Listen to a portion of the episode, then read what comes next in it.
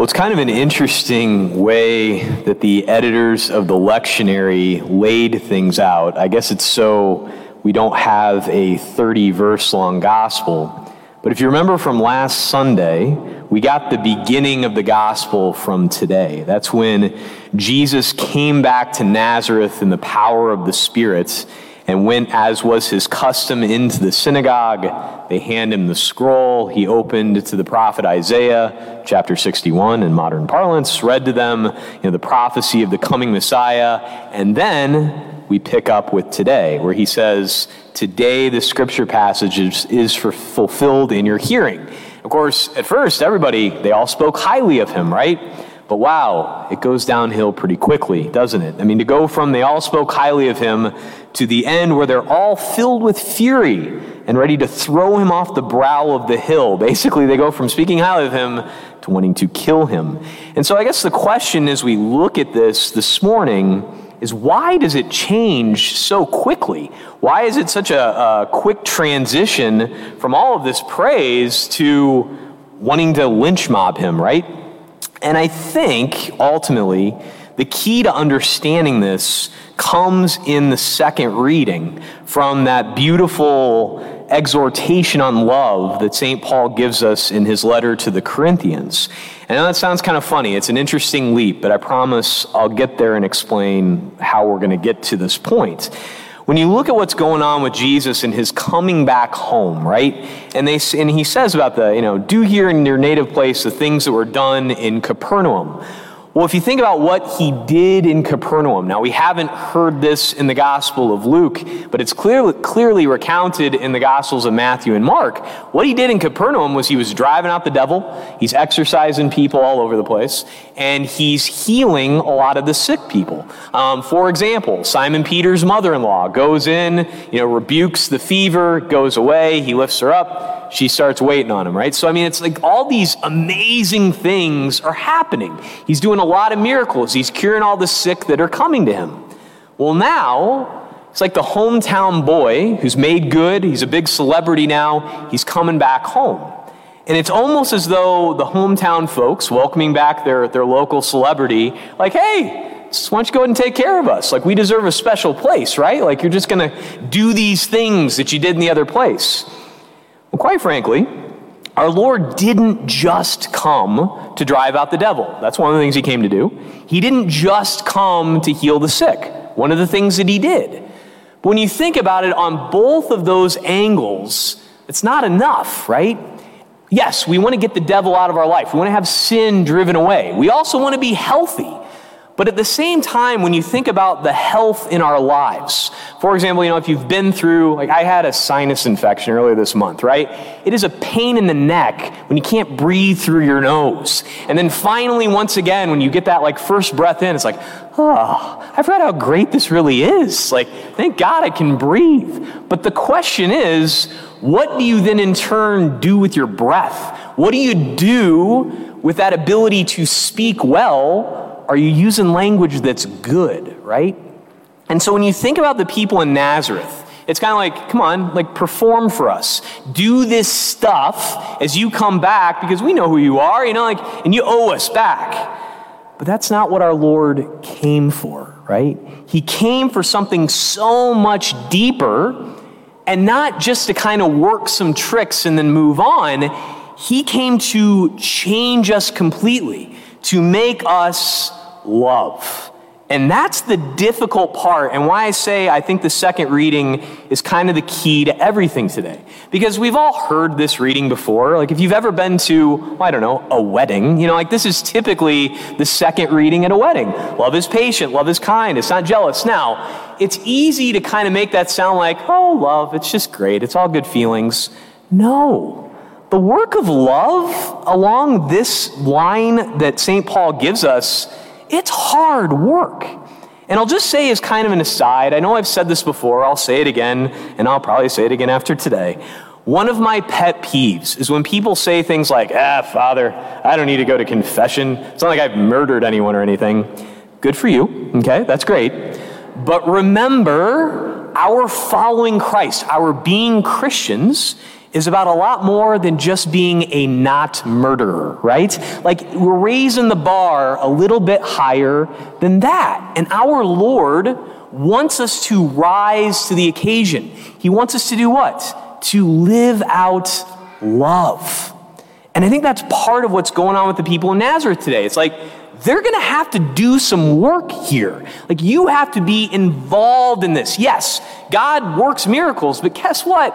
He'll work them for anybody. When he uses those examples of Elijah and Elisha, with both of those, Elijah with the widow of Zarephath and Sidon.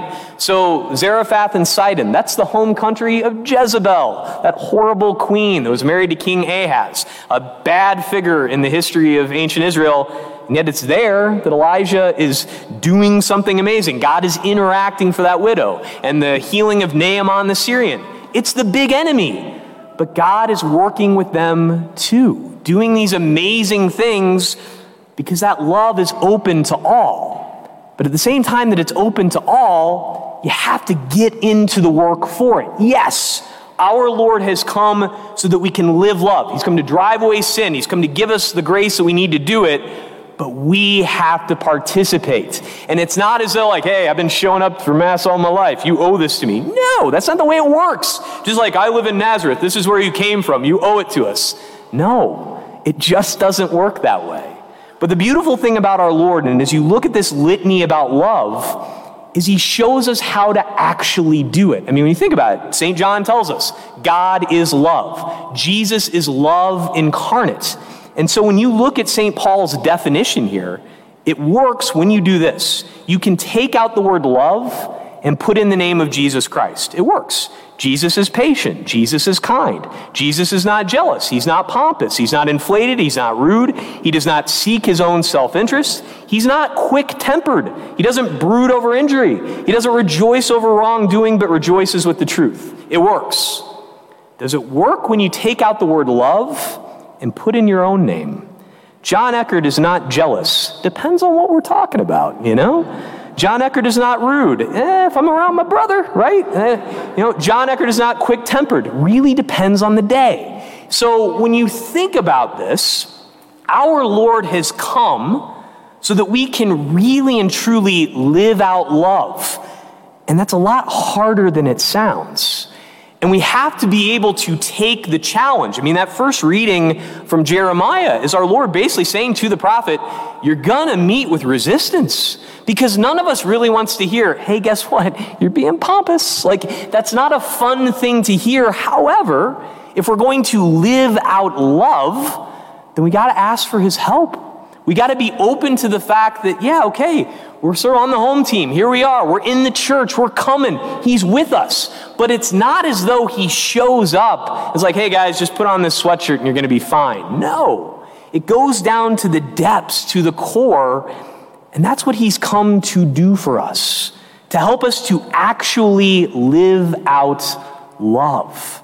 And that's no easy task. And so you can see the people in Nazareth getting upset that he's calling them to more, and it's not just going to be an easy thing. The same before, it's like imagine like hometown boy made good in the NFL, right? And then he went and coached the like neighboring county football team and like brought him to the state champs, and now he's coming back home, and it's like, okay, champ, like you're going to make us all really good. And then when he starts saying, you guys got to work on fundamentals, who the heck do you think you are, right? It's sort of like this. But the beautiful thing is, is yes, he tells us to, you gotta work on the fundamentals. You can't just sit back and say, well, I'm better than Hitler. Great, but you gotta be better than that. Just like if your favorite NFL team is like, we're not that bad, we're better than the Cleveland Browns. Fine, but you wanna win the Super Bowl, right? That's what we're called to.